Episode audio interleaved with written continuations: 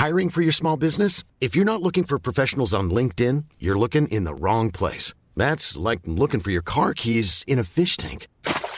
LinkedIn helps you hire professionals you can't find anywhere else, even those who aren't actively searching for a new job but might be open to the perfect role. In a given month, over 70% of LinkedIn users don't even visit other leading job sites. So start looking in the right place. With LinkedIn, you can hire professionals like a professional. Post your free job on linkedin.com slash people today. Millions of people have lost weight with personalized plans from Noom. Like Evan, who can't stand salads and still lost 50 pounds. Salads generally for most people are the easy button, right? For me, that wasn't an option. I never really was a salad guy. That's just not who I am. But Noom worked for me. Get your personalized plan today at Noom.com. Real Noom user compensated to provide their story.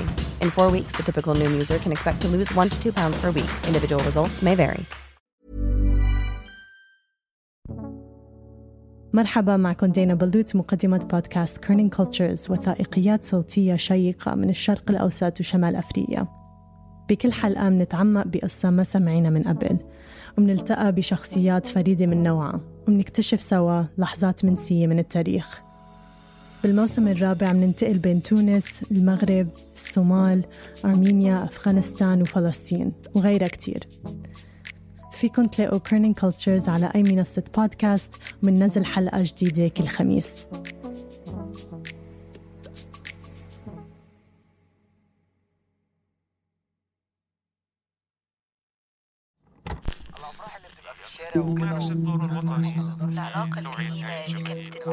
حكاياتنا نحن وعالمنا. الفلسطينية كانت حدث مبهر وقصص وصلنا إلها بفضولنا الشخصي. كانت حدث مهم بس بصوتنا ورؤيتنا.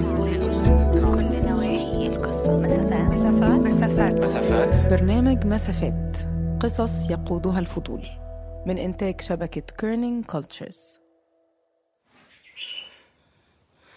أنا عايز أقول لكم على آخر update حصل من شوية صغيرين اللي هو بالنسبة لموضوع الشجر اللي بيتقطع. أنا كنت طلعت مشوار وأنا راجع لقيتهم برضو مكملين. تقطيع في الشجر وبمنتهى الوحشية لدرجة إن هم لقيتهم قاعدين جوه الزرع بتاعي كمان اللي عند بيتي اللي في ملكي. فما كان مني إلا بجد عملت مجنون وقفت لهم في نص الشارع وبدأت أندع على الناس وطلعت أهل بيتي وقلت لهم آه، أنتوا منين؟ قالوا إحنا آه، تبع مديرية الزراعة. ده رؤوف عباس. مرشد سياحي متقاعد عايش في منطقة زراعية اسمها أبو صير في محافظة الجيزة في مصر.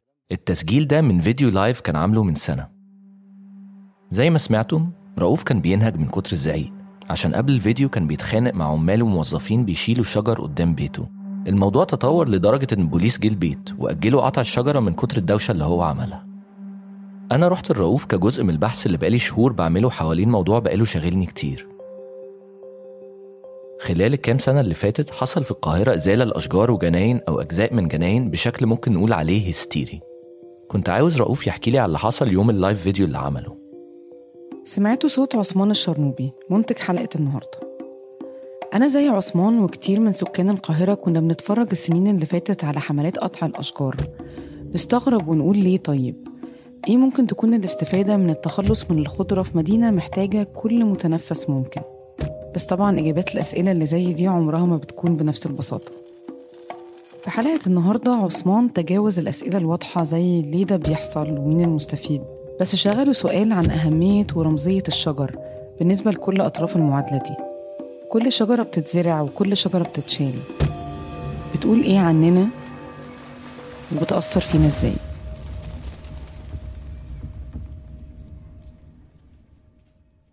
أنا هبة عفيفي وده بودكاست مسافات. حلقة النهاردة حلقة خاصة. تم إنتاجها بالتعاون بين شبكة Kerning Cultures وموقع مدى مصر. نرجع لعثمان وزيارته لرؤوف. سقت عربيتي تقريبا ساعة. الطريق ده في منطقة المنصورية الزراعية القريبة من الصحراء. اللي بتنتشر فيها فيلل بجناين واسطبلات خيل وبيوت ريفية ومشاريع تجارية مصانع متواضعة وورش ومحلات. في الطريق كله تقريبا أنا ماشي بمحاذاة ترعة. وبيت رؤوف كان على الطريق قدامه ترعة. أول ما وصلت أخدني بره البيت للترعة دي عشان يوريني اللي حصل. أنا كنت فاكر من أيام خليل إسماعيل؟ أيام ما شقوا الترعة دي. دي ترعة أنهي ترعة؟ كل انت ترعة؟ آه ليها اسم يعني؟ كانت ترعة. آه. الأيام الترعة دي معظمها اتشق أيام خديوي إسماعيل. مم.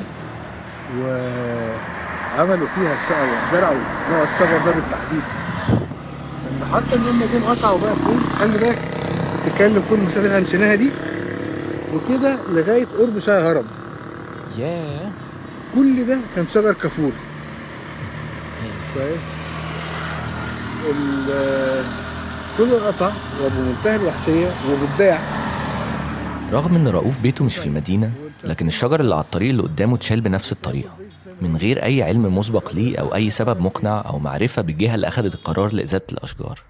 رد فعل رؤوف الغاضب في الفيديو وارتباطه العاطفي بالأشجار هي الحاجة اللي خلتني أدور عليه وأروح له. دخلنا بيته من بوابته الحديد الكبيرة وتمشينا للجنينة.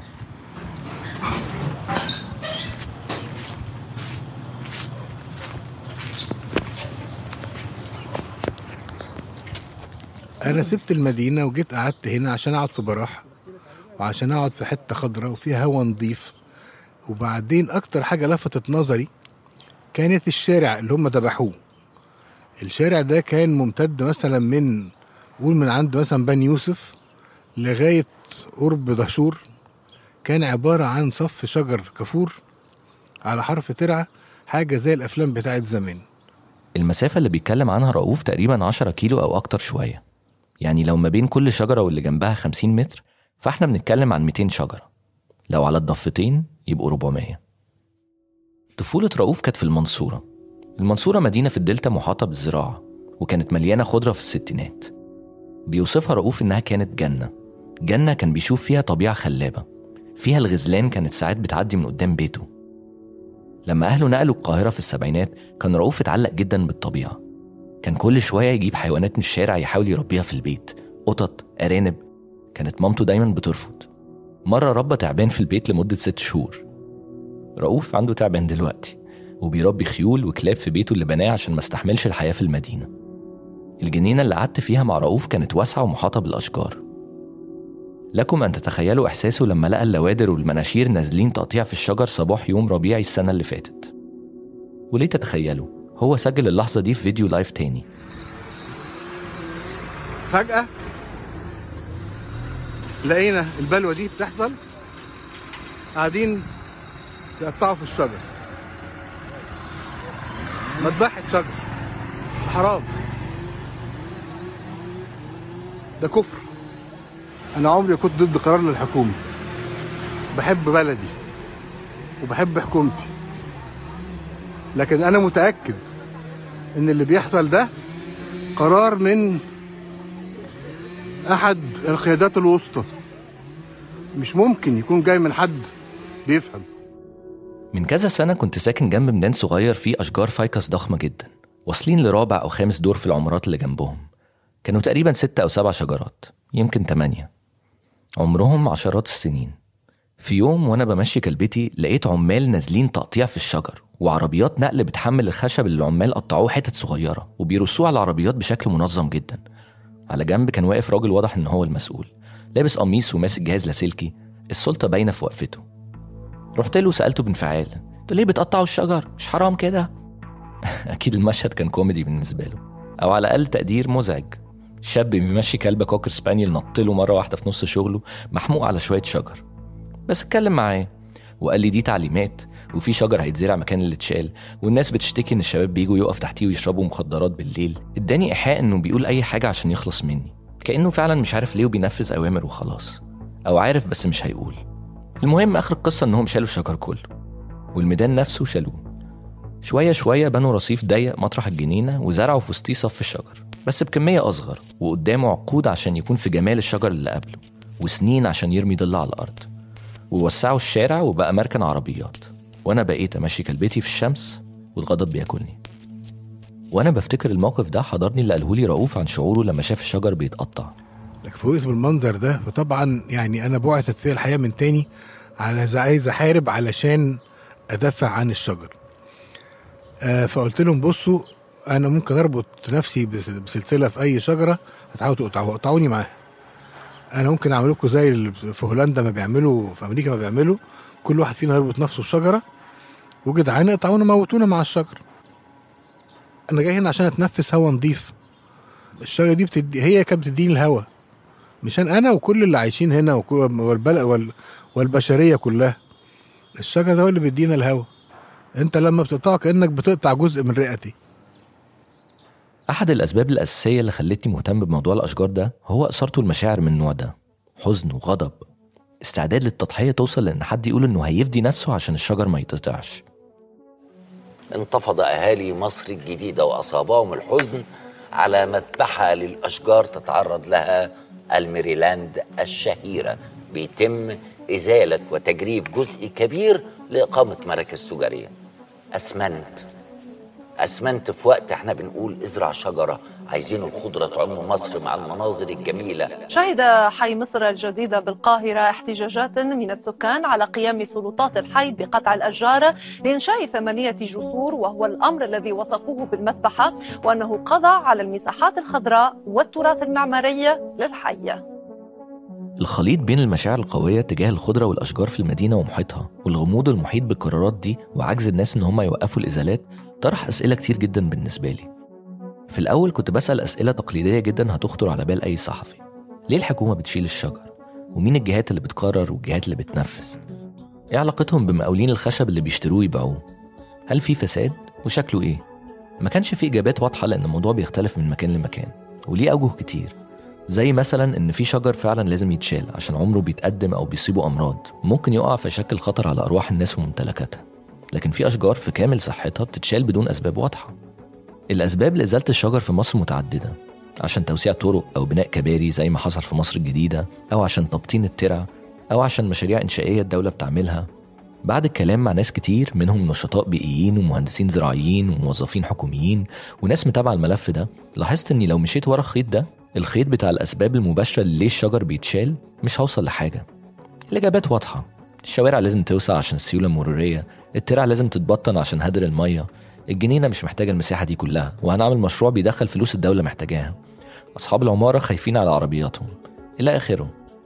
وكانت النتيجة إني قررت أمشي ورا خيط أطول وأهم. يبدأ من بداية تشجير المدينة وعلاقة الحكام بالتشجير وعلاقتنا إحنا بالشجر. والأهم مصير الشجر في الشوارع بيعكس إيه عن علاقتنا إحنا بالسلطة كمواطنين. عشان أحاول أجاوب على الأسئلة دي ابتديت رحلة بحث. أول محطة فيها كانت أقدم من كل شجر المدينة. أقدم من المدينة اللي أنا عارفها دلوقتي كانت في القرن التسعة عشر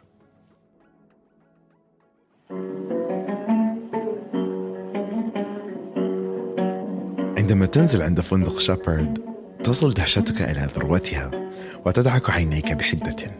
فالمعلم العظيم المميز للقاهرة القديمة حديقة الأزبكية فخر ومجد المدينة وقاطنيها قد اختفت تماما. تقف الكتل الصلبة للمباني الحجرية مكان فروع أشجار الجميز المتمايلة التي زرعها محمد علي. تتخلل البنايات البواكي كالتي نشاهدها في غود ريفولي بباريس. أكثر من ثلاثة أرباع المساحة التي كانت تشغلها الحديقة القديمة ذات الطبيعة الخالصة. هذه الحديقة العزيزة في ذاكرة مرتاديها القدامى الذين كانوا يجلسون كل مساء وليل تحت أشجارها الفارعة ويشربون القهوة ويدخنون الشيشة. في هذه الليالي القاهرية الأكثر إشراقا من النهارات في الغرب بينما يمر سيل لا ينتهي من السكان المحليين والشوام تحت ظلالها المورقة تلك المساحة التي تشغلها الآن بيوت ومحلات على الطراز الأوروبي. اختفت الحديقة مثل حلم. ده سرد عن القاهرة في كتاب 12 سنة 1877 لإدوين ديليون القنصل الأمريكي في مصر في خمسينات القرن ال 19 ترجمته العامية كمان وأنا بكتب نص البودكاست.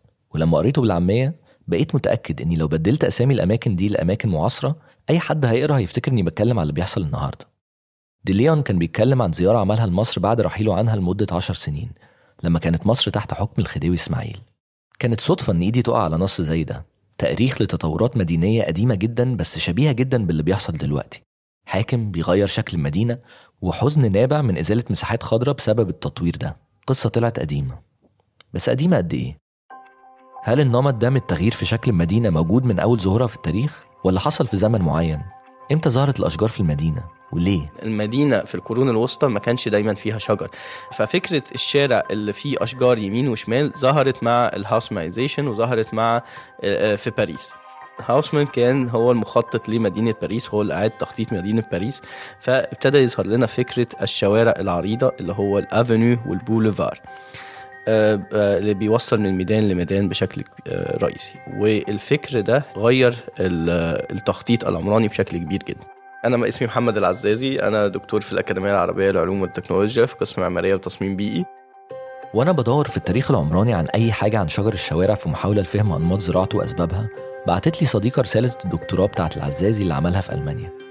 كانت عن نمط معين من التخطيط اللي نتج عنه أحياء في القاهرة معروف بكثرة الخضار فيها. عرفت أوصل لعزازي ووافق إنه يجيلي البيت نسجل حوار. العزازي حكى لي كتير عن تاريخ تطور القاهرة في فترة مهمة في تاريخها.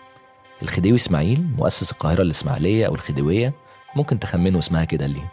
اللي بدأ يحكم مصر سنة 1863 كان مهتم جدا بتحديث مصر عشان تكون شبه أوروبا. واتبنت في عصره المباني الفخمة اللي لحد دلوقتي بتدي لمنطقة وسط البلد في القاهرة الطابع الخاص بتاعها. والناس بتبص عليها وتقول كأنك ماشي في باريس. زي ما العزازي قال الفكرة كانت إن القاهرة تبقى شبه باريس بجد. الخديوي إسماعيل زار باريس سنة 1967 لما دعاه الإمبراطور نابليون الثالث للمشاركة في المعرض العالمي ال Exposition Universelle. المعرض ده شاركت فيه دول كتير وعرض فيه الفرنسويين التحديثات المهولة اللي حصلت في باريس في نص القرن التسعة عشر ومنها التغييرات اللي قادها مخطط مدينة باريس جورج هاوسمان. هاوسمان استقبل الخديوي بنفسه وفرجه على المدينة على مر أيام. الزيارة دي بيعتبرها مؤرخين كتير محورية في الخطط اللي حطها الخديوي إسماعيل وعلي باشا مبارك اللي تم تكليفه بإنشاء مدينة جديدة على النمط الحديث. مدينة متوصل ببيوتها مية وغاز شوارعها واسعة وفيها ميادين وجناين. وقت ال Haussmannization بتاع القاهرة وبناء القاهرة الخديوية ظهرت بقى فكرة المتنزهات وظهرت فكرة التشجير اللي في الشارع. ما كانش ده موجود قبل كده. فدي بداية ظهور هذا النوع من أنواع فكرة وجود parks أو gardens ما كانش فيه الفكر ده قبل كده. الإصرار لتحديث القاهرة على النمط الفرنسي ظهر في إن الخديوي استورد مهندسين عمارة مناظر طبيعية اللي بيتقال عليهم بالإنجليزي landscape architects اتشهروا بشغلهم في باريس هاوسمان عشان يصمموا جناين ويشجروا الشوارع في القاهرة. جون بيير باغييه دي شان والمساعد بتاعه جوستاف دال شيفاليغي كان ليهم أثر كبير جدا على شكل القاهرة في الوقت ده. كل دي كانت تطورات مهمة في ظهور الخضرة والأشجار في المدينة الجديدة. القاهرة الإسماعيلية أو الخديوية اللي أسست المدرسة الجديدة للتخطيط العمراني في مصر في الوقت ده. لكن بالتوازي مع التطور التاريخي ده حصل تطور تاني مهم جدا أدى لظهور أحياء جديدة مختلفة عن القاهرة الخديوية. كانت الخضرة برضو جزء أساسي في إنشائها. التطور التاني ده بدأ من خلال نقطة سوداء في تاريخ الخديوي إسماعيل بعد الفاصل هنتكلم عن الوش التاني للتطوير اللي حققه الخديوي إسماعيل Hi, I'm Daniel, founder of Pretty Litter. Cats and cat owners deserve better than any old fashioned litter. That's why I teamed up with scientists and veterinarians to create Pretty Litter. Its innovative crystal formula has superior odor control and weighs up to 80% less than clay litter.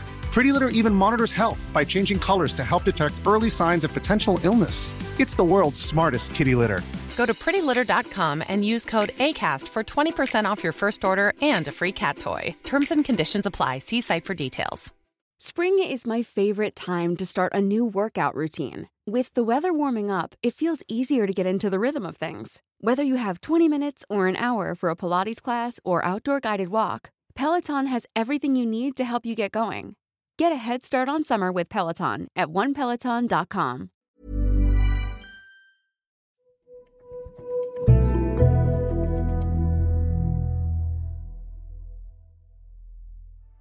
وين ما منلف منسمع قصص. نسمع أصوات ناس بيحكوا قصص. قصص حقيقية وقصص كاملة ومرات قصص مش مكتملة. قصص بتشكل تصورنا عن الحياة والتجارب الإنسانية المختلفة. بتعطينا أمل وبتذكرنا إننا مش لحالنا بهالعالم. في بودكاست بحب كل حلقة بمثابة احتفال واحتفاء بالقصة. نغرق سوا بأصوات شخصيات بتشاركنا عالمها بكل حب. رافقونا ببودكاست بحب. كل يوم اثنين على أي منصة بودكاست بتستخدموها وبتفضلوها. بحب من إنتاج شبكة Kerning Cultures ومن تقديمي أنا شهد بني عودة.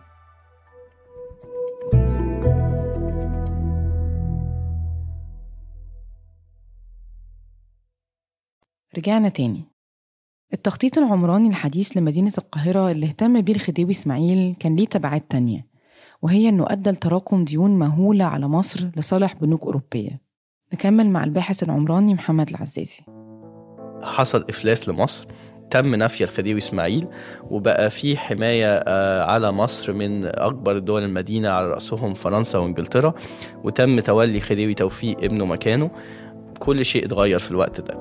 وابتدت إنجلترا وفرنسا تتدخل في إدارة ال- الدولة المصرية. فأحد أهم القرارات اللي تم أخذها إن يتم بيع الأراضي وتملك الأراضي في مصر سواء الأراضي الزراعية أو الأراضي اللي يتم استصلاحها بعد كده إن هي تبقى اراضي استثمار عقاري. محمد علي مؤسس مصر الحديثة وجد الخديوي إسماعيل كان عمل تغييرات في حيازة الأراضي الزراعية خلت الدولة متحكمة فيها بشكل مطلق. لكن بسبب ديون الخديوي إسماعيل حصلت تغييرات كانت نتائجها إن أراضي كتير كانت ملك الدولة وأراضي تانية كانت ملك الخديوي اتباعت لمستثمرين عقاريين. كتير منهم بنوك رهن عقاري أوروبية وده أدى لبداية حركة عمران جديدة نتج عنها أحياء مشجرة. الحركة دي اللي هي جت بعد الخديوي إسماعيل بشوية كانت مبنية على فكر بريطاني عن تخطيط ما يسمى بالضواحي الخضراء أو الجاردن سابربس ودي أحياء زي ما العزازي شرح لي فكرتها إنها تكون مناطق سكنية بعيدة عن وسط البلد. الناس بتعيش فيها بهدوء بعيدا عن زحمة المدينة وتكدس العمارات اللي فيها وسكانها يروحوا شغلهم في وسط المدينة من خلال قطر أو ترام. حاجة كده شبه الكومباوندز دلوقتي لكن من غير أسوار. وبدل العربيات اللي كان وجودها محدود جدا وقتها كان التنقل بيكون بوسائل نقل جماعية. العزازي أشار إنه أحياء قاهرية زي المعادي ومصر الجديدة نشأت من خلال التطورات دي. تطورات في ملكة الأراضي وتطورات في الفكر العمراني. وبطبيعة الأمر لأن الأحياء دي أنشئت بعد تطور التخطيط العمراني على الشكل الأوروبي في مصر وفي العالم الشوارع بتاعتها جت بشجرة. ده الشجر اللي كان موجود في المعادي وحلوان في الوقت ده وكان بيتم زراعته بنفس الطريقة زي اللي شوفاريه عملها إن هي الشجر سبعات تمانيات عشان يوفر ضلة للشارع ويوفر ضلة للناس اللي إيه ماشيين على رجليهم على ال footway. يعني بنقول الشارع بيتقسم لمسار مشاة الناس تمشي على رجليها footway. ومسار للعربيات سواء العربيات اللي هي بتجرها الحصنه أو العربيات اللي بعد كده في الوقت ده ابتدى يبقى فيه الأوتوموبيل تبقى ماشيين في شارع مضلل مش إن الرصيف بس هو اللي مضلل. في المدينة القديمة كانت البيوت مبنية قريب من بعضها وهي اللي بترمي ضلتها على الشوارع والأزقة الضيقة. لكن في المدينة الجديدة اللي الشوارع فيها متخططة عشان تمشي فيها عربيات وكاريتات والأرصفة عشان يمشي عليها الناس الشجر هو اللي بيوفر الضلة للناس اللي ماشية أو راكبة كاريتات يعني الساكن أو المستخدم للشوارع دي كان جزء من المعادلة. اللي بيأكد على ده حاجة العزازي شرحها لي. عشان مصر حر الشجر اتزرع بشكل زجزاج ما بين الناحيتين بتوع الشوارع عشان يضلل أكبر مساحة. عكس اللي حصل في باريس الشجر هناك كان قدام بعضه عشان يكون في مساحات للشمس تنزل عشان هناك برد. يعني الموضوع كله ما كانش صدفة ما كانش النقل من أوروبا عمياني. التطور ده بالتوازي مع تطورات تانية زي إنشاء حدائق جديدة في القاهرة خضر المدينة. كان في تطور تالت كمان في شكل البيوت في العصر الحديث أدى لزيادة الشجر في الأحياء الجديدة دي. بس هنا ابتدى يحصل تغيير ضخم جدا في شكل البيت في مصر أو شكل آه، إن فكرة إن أنت كان عندك الأول البيوت في القاهرة الفاطمية هي دايما فيها فناء داخلي وكل حاجة بتبص إلى الداخل. لكن دلوقتي أنت بقيت بتطلع بال بالفيلا أو بالقصر اللي كان بيتبني بإن الحديقة الشكل آه، خارجية مش داخلية. وابتدى الاهتمام بالشكل الخارجي للمبنى والجناين حواليه وهكذا.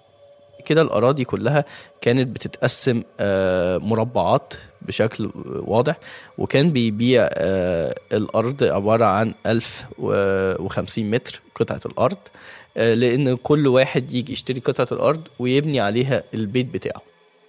البيوت اتغيرت ما بين أوائل القرن التسعة عشر وأوائل القرن العشرين وده انعكس على شكل المدينة والخضرة اللي موجودة فيها. التغييرات دي مرتبطة بتغير شكل المعيشة اليومية للناس. هناخد منعطف جانبي نحكي شوية في النقطة دي عشان نفهم إزاي التغيرات الاجتماعية أدت لتغيير في المعمار والتخطيط بعد كده.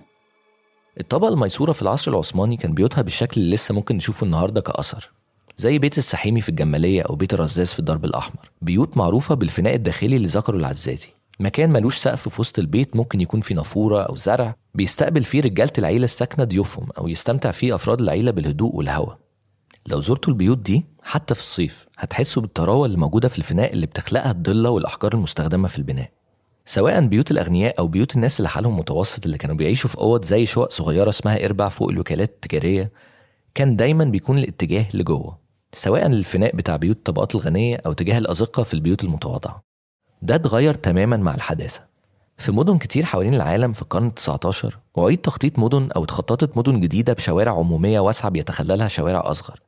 الشكل الشبكي اللي بنشوفه على خرائط المدن ظهر في الوقت ده لأسباب كتير منها أسباب صحية للسيطرة على الأوبئة أو أسباب أمان لتسهيل السيطرة على الحرائق وأسباب رمزية زي في الحالة المصرية إظهار الانضمام للعالم الحديث. في نفس الوقت ده في آخر القرن ال19 خلقت الثورة الصناعية وتوسع الأجهزة البيروقراطية حوالين العالم طبقات متوسطة. بقى متاح ليها مع توفر وسائل نقل حديثة زي القطر والترام إنهم يعيشوا في ضواحي بعيدة عن زحمة المراكز بتاعة المدن. ضواحي فيها بيوت أحدث وأوسع ومحاطة بالأشجار. أنت عندك أسر بتتغير طريقة معيشتها من بيوت الأسرة بتتجمع. يعني كذا كذا فئة من الأسرة الأسرة الكبيرة عايشين مع بعض في بي- بيت واحد. لأن هم دلوقتي عندهم فيلا ففي مساحة إنه بتعمل جنينة تغيير آه، في في طريقة الحياة مرتبط بيها فكرة المساحة الخضراء. هو ده الربط. يعني هو ده الشيء اللي شد الناس إن هم يطلعوا من المدينة القديمة في القرن ال 19 أيام إسماعيل لما بدأ يخطط آه، لامتداد القاهرة. ده اللي كان بيشد الناس إن أنا هيبقى عندي بستان خاص هيبقى عندي حديقة خاصة وإنه الشوارع هتبقى كلها شجر وبتضل ده كان محمد الشاهد blogger بيكتب عن تاريخ ونقد العمارة الحديثة والمعاصرة في مصر والشرق الأوسط وعمل دكتوراه في جامعة نيويورك عن التطور الحضري في مصر من الثلاثينات للستينات. بالنسبة للشاهد قطع الأشجار دلوقتي هو هجوم على طريقة الحياة دي. فطبعا مش طبيعي إنه آه، آه، مساحات خضراء كاملة تتشال وطبعا بكميات مش صغيرة. ففي نوع بالاستهتار مش بس بالمدينة إنما كمان بالبني آدم اللي هو من المدينة ده سواء عايش أو ميت. فبتهيألي لو الواحد يبص للصورة بالطريقة دي آه، لا في حاجة غلط. هو الناس مش بس حاسة كده هو في حاجة غلط. لما عرفت أكتر عن تاريخ القاهرة وبداية التشجير فيها فهمت حاجة ما كنتش واعي بيها قبل كده. في الأول كنت ساعات بحس إني ممكن يكون عندي شعور بالإستحقاق. كساكن في أحياء كانت تاريخيا للطبقة العليا أو فوق المتوسطة غزيرة الشجر والخضرة. كنت بسأل نفسي هل أنا مجرد حد عنده امتياز ومتمسك بيه في وجه تغييرات أكبر مني؟ تغييرات بتحصل زي ما شفنا على مر التاريخ. يعني دلوقتي الأحياء الغنية اتنقلت والطبقات الأغنى من المجتمع هجرت للكومباوندات. أحياء خاصة حواليها أسوار تمنع الغريب من دخولها. وزرعت شجرها اللي مفيش حكومة هتقدر تخش تشيله. والمدينة القديمة بأحيائها الجميلة بشجرها بقت عرضة لمجازر الأشجار لأسباب متنوعة. هل أنا حد ممكن يتقال عليه رومانسي؟ بيحب الطبيعة وزعلان على شوية شجر محدش غيره مهتم بيه. اللي فهمته من البحث أكتر في الموضوع إن الشجر جزء من المدينة الحديثة. نشأ مع نشأتها. ممكن نقول إنه موجود في الحمض النووي بتاعها.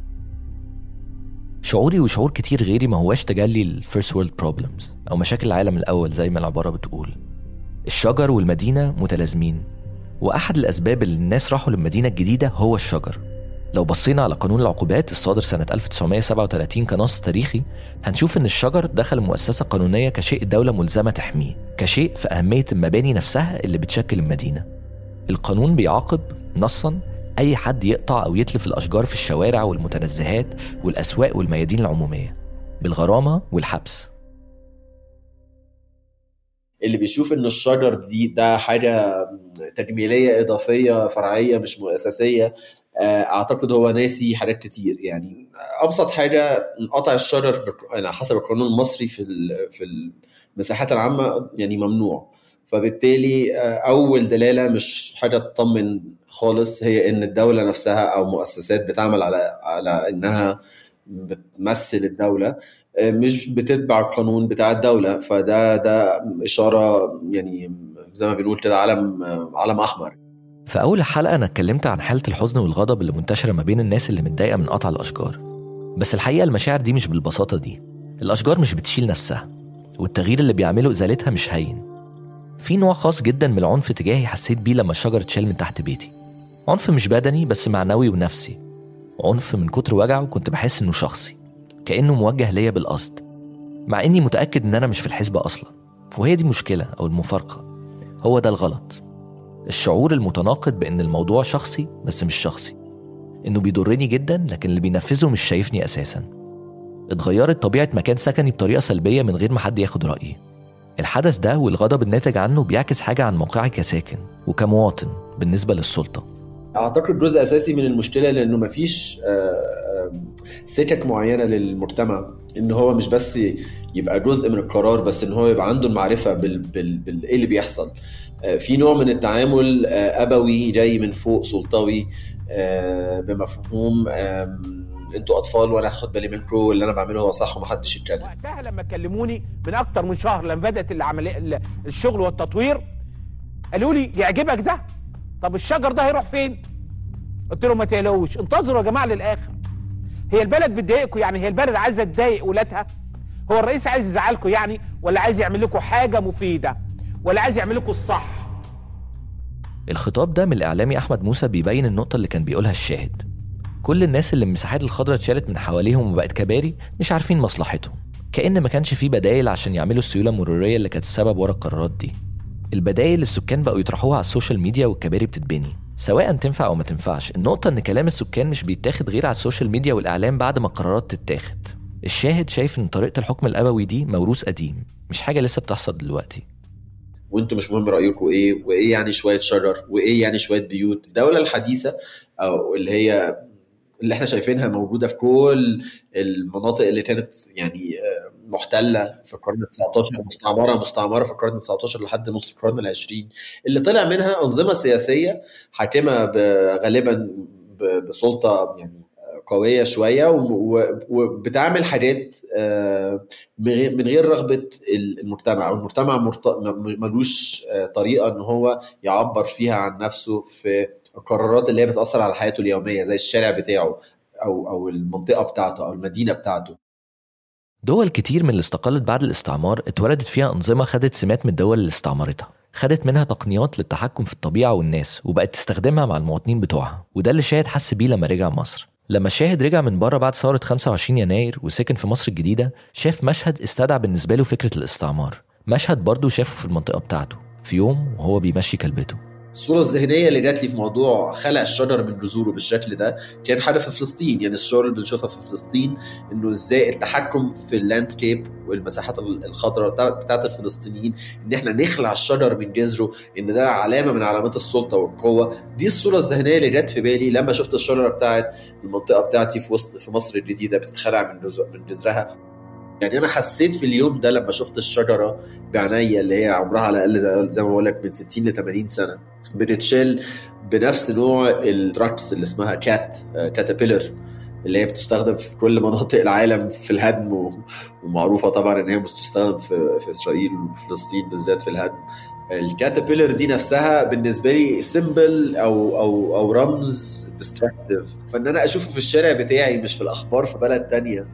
بيخلع شجرة من جذرها والعامل اللي واقف مش من المنطقة وأهل المنطقة يا إما واقفين بيتفرجوا من البلكونة حاطين إيدهم على خدهم يا إما مش بيبصوا أصلا. إحساس غريب جدا.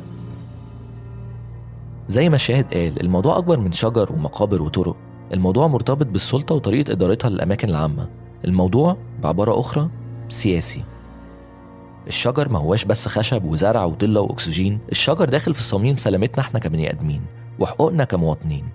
الدولة أكدت في كذا مناسبة إنها اتبعت كل الإجراءات القانونية لما شالت الشجر لكن السكان بيقولوا لأ. الجدل ده بينقلنا لحتة مهمة في القصة. بعد ما فهمنا إزاي الشجر جزء من التكوين الأساسي للمدينة وإزاي السياسة بتدخل في الشجر بيبقى سؤال واحد. وبعدين؟ أنا شخصيا كنت حاسس بالعجز وأنا بزعق في الموظف اللي بيشرف على قطع الشجر تحت بيتي. قلت لكم إني اتأسفت له؟ هو في الآخر بينفذ أوامر. أوامر سياقها تطورات تاريخية زي اللي اتكلم عليها العزازي سياقها السلطة اللي هي أكبر مني ومنه منفردين السلطة اللي ما كانت الدولة بتمارسها زي ما وضح الشاهد هل القصة بتخلص هنا؟ هل الحل الوحيد إننا نسكن في كومباوند إدارته مهتمة بالمساحات الخضراء؟ كام حد فينا يقدر يعمل كده؟ كام حد فينا عاوز يعمل كده؟ هل إحنا مجرد مفعول به؟ هل إحنا بدون وكالة؟ مفيش تفاعل من أي نوع بيحصل من غير عنصرين ممكن يكون واحد فيهم أقوى أو أثره أوسع بس ده في المقابل هيخلق رفض.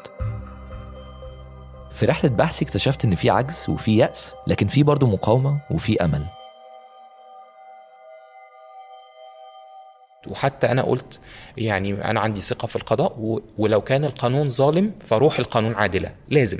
فشفت الدستور بتاعنا بيقول إيه وشفت القانون بتاعنا بيقول إيه ولقيت إن لأ أنا لو رفعت قضية هكسبها. آه، الأصول كده على الأقل يعني. ولو ما كسبتهاش يبقى أنا قدام نفسي بقيت إنسان محترم على الأقل إن أنا عملت حاجة كان المفروض أي حد تاني يعملها يعني. أنا اسمي وليد منصور وأنا بشتغل في مجال البيئة والتنمية المستدامة من أكتر من عشر سنين. وليد رفع دعوى قضائية ضد قطع الأشجار مع المحامي البيئي أحمد الصعيدي وناس تانية من سكان مصر الجديدة. طفولتي قضيتها في في اليمن. ال- اليمن زي ما أي حد عارف إن ما فيهاش أي سبل للترفيه أو يعني اللي بنسميه ال entertainment للأطفال. غير الحاجات التقليدية جدا اللي هي ما كانتش بتشدني يعني. آه، فأنا كنت بقضي أغلب الوقت في الجنينة الجنينة بتاعت البيت. آه، الجنينة دي كان فيها شجر وكان فيها فراشات وكان فيها حشرات وكان فيها كل حاجة. فالحقيقة إن هم دول كانوا صحابي. ف وكبرت بال... بالمفهوم ده. هو الحقيقة يعني أنا من من وأنا صغير آه، كنت ساكن في شبرا آه، في مكان آه، يعني في شارع اسمه مجمع المصانع. كان مليء بالمصانع ومليء بتلوث الهواء الغير عادي. فمن وأنا صغير فعلا بستغرب هو ليه المداخن دي كلها موجودة في المكان ده. ده من ساعتها وأنا مهتم جدا بإزاي نغير ده. أو إزاي نعمل أي حاجة تغير ده ده كان أحمد الصعيدي. محامي بيئي رفع دعوى قضائية ضد قطع الأشجار مع وليد منصور وناس تانية من سكان مصر الجديدة.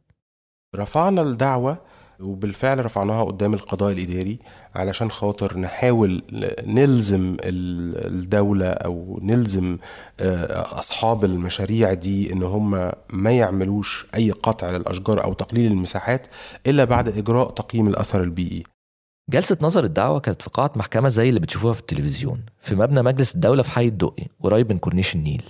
كان في مفارقة دمها خفيف مرتبطة بالقضايا اللي كانت بتنظر اليوم ده لأن الدايرة الأولى في محكمة القضاء الإداري زي ما شرح لي الصعيدي بتنظر دعاوي مرتبطة بالحقوق والحريات.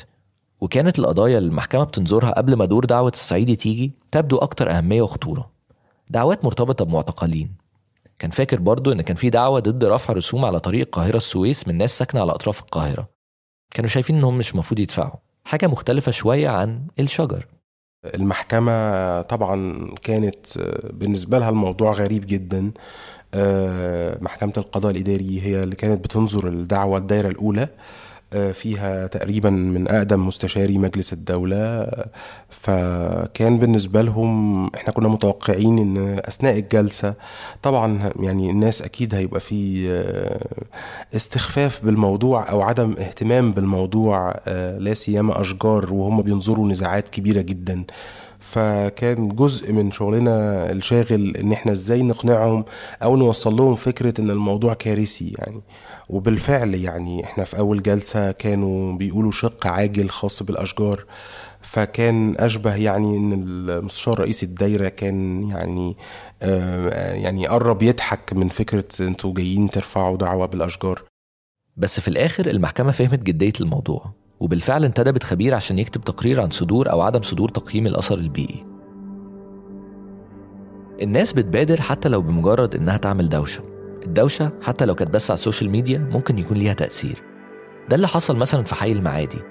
الحي المشجر اللي اتبنى في حركة garden suburbs اللي اتكلمنا عليها قبل كده. لما ظهر إن الحكومة بتخطط لمحور يمشي فوق شارع 250 الشارع اللي ماشي فيه شريط قطر وعلى يمينه وشماله شجر على مرمى البصر ومليان مشاتل بتبيع زرع وورد. النية ظهرت لما الحكومة ابتدت تكلم أصحاب المشاتل عشان يشيلوها. لسه مش واضح المحور ده هيتعمل في شارع 250 ولا الموضوع بس اتأجل لكن الموضوع وقف بعد الضجة دي. وحصل مبادرات تانية في أحياء تانية زي الزمالك. المبادرة اللي عملتها جمعية الزمالك إنهم يوثقوا الشجر بتاع الحي كله عشان كل شجرة تكون معروفة معروف مكانها ونوعها وحالتها. في المعرفة قوة اللي نعرفه كويس هنخاف عليه ونحميه. يعني ده كان المنطق بتاعهم. زي ما سكان الزمالك وثقوا سكان مصر الجديدة سموا أطلقوا أسماء على الشجر في محاولة لحمايته. المشاركين في مبادرة تراث مصر الجديدة نفذوا فكرة جات لهم إنهم يسموا الشجر في شارع نهرو قدام حديقة الماريلاند. علقوا يفط على كل شجرة عليها رقم واسم حد مشهور. ميرفت أمين نجيب محفوظ عمرو دياب حتشبسوت كمال الشناوي عزة فهمي جمال عبد الناصر عبد الفتاح السيسي. أنا نزلت شارع نهرو مع عضوة المبادرة لبنى عبد العزيز وسط الشجر بعد ما الحكومة شالت يوفط. كنت عاوز أشوف مثال لحد بيعمل حاجة حد لسه ما يأسش. جمال عبد الناصر. عملنا شجر يعني بكل أسماء ال- ال- المثقفين والسياسيين وكل حاجة. وبعدين علقناهم وعملناهم لونهم أزرق زي يفط ال- الشوارع. وكان شكلها لذيذ جدا وكان ما فيهاش أي حاجة شوي ولا أي حاجة. بس ده اللي عملناه فوجئنا بإن يعني إن إحنا حتى العمل البسيط ده كان لازم ناخد موافقة وإحنا ناس بسطاء وملناش دخول في موافقات وحاجات كده. فللاسف اتشالوا علشان إحنا ما أخدناش موافقة بحاجة زي كده لبنى بتشوف نفسها حد بسيط ملهاش في متاهات البيروقراطية ولا أي انتماءات زي ما قالت لي. أنا تخيلت إن حد زيها ممكن يكون اتصدم لما يفط تتشال تاني يوم بعد ما ركبوها. يعني ما لحقوش حتى يشوفوا هتنجح في جذب اهتمام الناس ولا لأ. تخيلت إن خيبة الأمل دي ممكن تصرف نظرها إنها تشارك في أي حاجة بعد كده وتقلل أملها في أي تغيير ممكن يجي عن طريق المشاركة المجتمعية. من خلال إن الناس تقاوم القرارات اللي بتتاخد بشكل تعسفي وتضرهم حتى من مبادرات بسيطة وغاية في السلمية وخفة الدم زي إن حد يسمي شجرة اسم ممثلة زي لبنى عبد العزيز وتتصور لبنى عبد العزيز عضوة المبادرة جنب الشجرة. في أمل إن بقية السكان ويمكن السلطات يحسوا إن الشجر ده جزء مهم من المدينة إنه جزء من حياة سكان المدينة إنه بيحميهم من الحر والخنقة إنه بيحلي بيئتهم إن دي مش رفاهيات. رغم كآبة الصور والفيديوهات على ال social media وفي البرامج الإعلامية كانت مقابلاتي مع لبنى والصعيدي ووليد على العكس فيها تحدي وأمل. كان في يقين عندهم إنهم بيعملوا الصح وإن قضيتهم عادلة ومهمة وإنهم ممكن يوقفوا التدمير التدمير اللي فعلا غير حياة ناس. حاجة بقت مزعجة جدا خلافا للمنظر القميء اللي كان منظر جميل في الأول وخلى الواحد سد نفسه وبقول لك أنا شخصيا حاليا ببيع بيتي وهمشي هتنقل من هنا. من حزني على المكان الحقيقة. يعني. فأنا بالنسبة لي اللحظة دي كانت يمكن لحظة أص... يعني كانت يمكن دي بداية النهاية بالنسبة لي. أنا لازم أمشي من أنا لازم أمشي من مصر الجديدة واحتمال من القاهرة كلها وده اللي حصل. ده كان رؤوف عباس في الأول وبعدين محمد الشاهد. أنا نفسي نقلت من المكان اللي كنت عايش فيه جنب الميدان اللي كان فيه شجر. نقلت لأسباب تانية بس لما دورت على شقة تانية أسكن فيها صممت إنها تكون بصة على شجر. والحمد لله ربنا وفقني. لو الشجر اللي حوالين شقتي دلوقتي اتشال وده وارد أنا كمان هنقل. لكن كام حد عنده الرفاهية دي؟ كام مصري ومصرية عندهم الأوبشن إن هم يلموا عزالهم ويمشوا أو يسكنوا في مناطق فيها خضرة من الأساس؟ يمكن عشان كده المساحات الخضراء القليلة اللي فاضلة تستحق الدفاع عنها. الجناين العامة والشجر اللي في الشوارع العمومية والجانبية ممكن يعتبر آخر خط دفاع ضد التلوث ضد الزحف الأسمنتي ضد الحرارة في الصيف والتراب في الخماسين ضد كآبة زحمة المدن.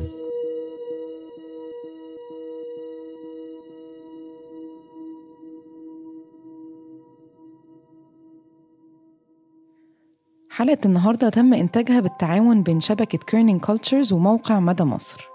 الحلقة من إنتاج عثمان الشرنوبي تحرير ألمى عنتبلي وأنا هبة عفيفي مونتاج صوتي أماني عادل تصميم صوتي منذر الهاشم تدقيق حقايق إيمان الشريف تصميم جرافيكي أحمد سلهب فريق التسويق بيلا إبراهيم وسمية أبو عبد الله. إذا عجبتكم الحلقة يا ريت تشاركوها مع أصحابكم خاصة اللي لسه ما اكتشفوش عالم البودكاست. وتعملوا اشتراك في قناة البرنامج على أي منصة بودكاست بتستعملوها وتعملوا تقييم للحلقة. ده هيساعدنا كتير إن ناس أكتر تلاقينا. وإذا حابين تدعمونا عشان نقدر نستمر في إنتاج حلقات زي دي روحوا ل patreon.com slash cultures. إذا حابين تشوفوا تفاصيل أكتر وصور من كواليس الحلقة روحوا على حسابات كيرنينج كلتشرز على مواقع التواصل الاجتماعي. ساعدنا بالتعاون في الحلقة دي مع موقع مدى مصر الإخباري اللي بيقدم صحافة مستقلة وحرة وتغطية عميقة وخلاقة من داخل مصر. برنامج مسافات من إنتاج شبكة كيرنينج كولتشرز شكرا للاستماع وهنشوفكم في حلقة جديدة كل يوم جمعة.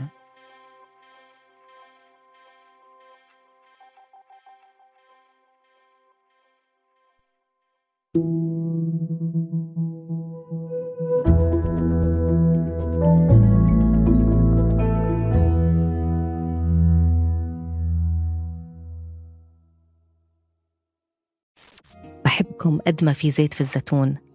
بحبكم وأنتم مية العيون. أخذت وقت تعرفت أنه أنا أكتر من جسد وبس. بنحب نشكر كل الناس اللي وثقت فينا. وثقت فينا إنه نوصل أصواتهم قصصهم وحكاياتهم ومشاعرهم للعالم. هلأ بتقدروا أنتوا كمان تكونوا رعاة لفريق كارنينج كولتشرز تقدروا تدعمونا من دولارين بس بالشهر.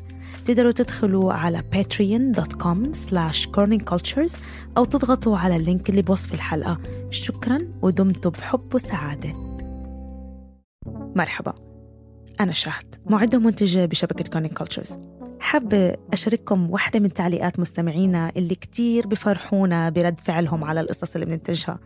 نعيمة من السعودية بتقول لفتني جدا طريقة شرح التفاصيل اللي خلتني أعيش جوا الواقعة وكأني بتفرج على حلقة من مسلسل. شكرا كتير يا نعيمة. ونتمنى دايما نكون عند حسن ظنك. تقديركم ومحبتكم كتير بتفرق معنا وبتخلينا دايما نسعى لنقدم أفضل جودة محتوى. وشكرا لكم.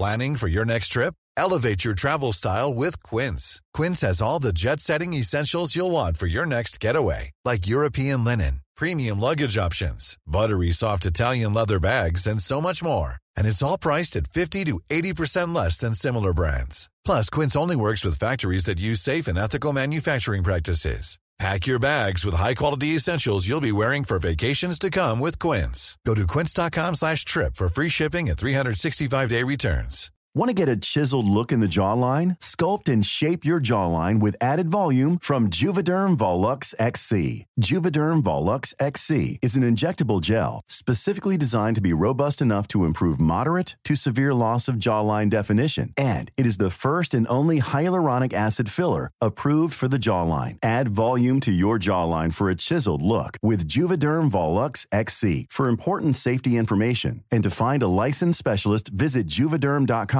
That's J U V E D E R M.com. Not for people with severe allergic reactions, allergies to lidocaine, or the proteins used in Juvederm. Common side effects include injection site redness, swelling, pain, tenderness, firmness, lumps, bumps, bruising, discoloration, or itching. There's a risk of unintentional injection into a blood vessel, which can cause vision abnormalities, blindness, stroke, temporary scabs, or scarring. Talk to a licensed specialist to find out if it's right for you. Visit juvederm.com. That's J U V E E D E R M dot com.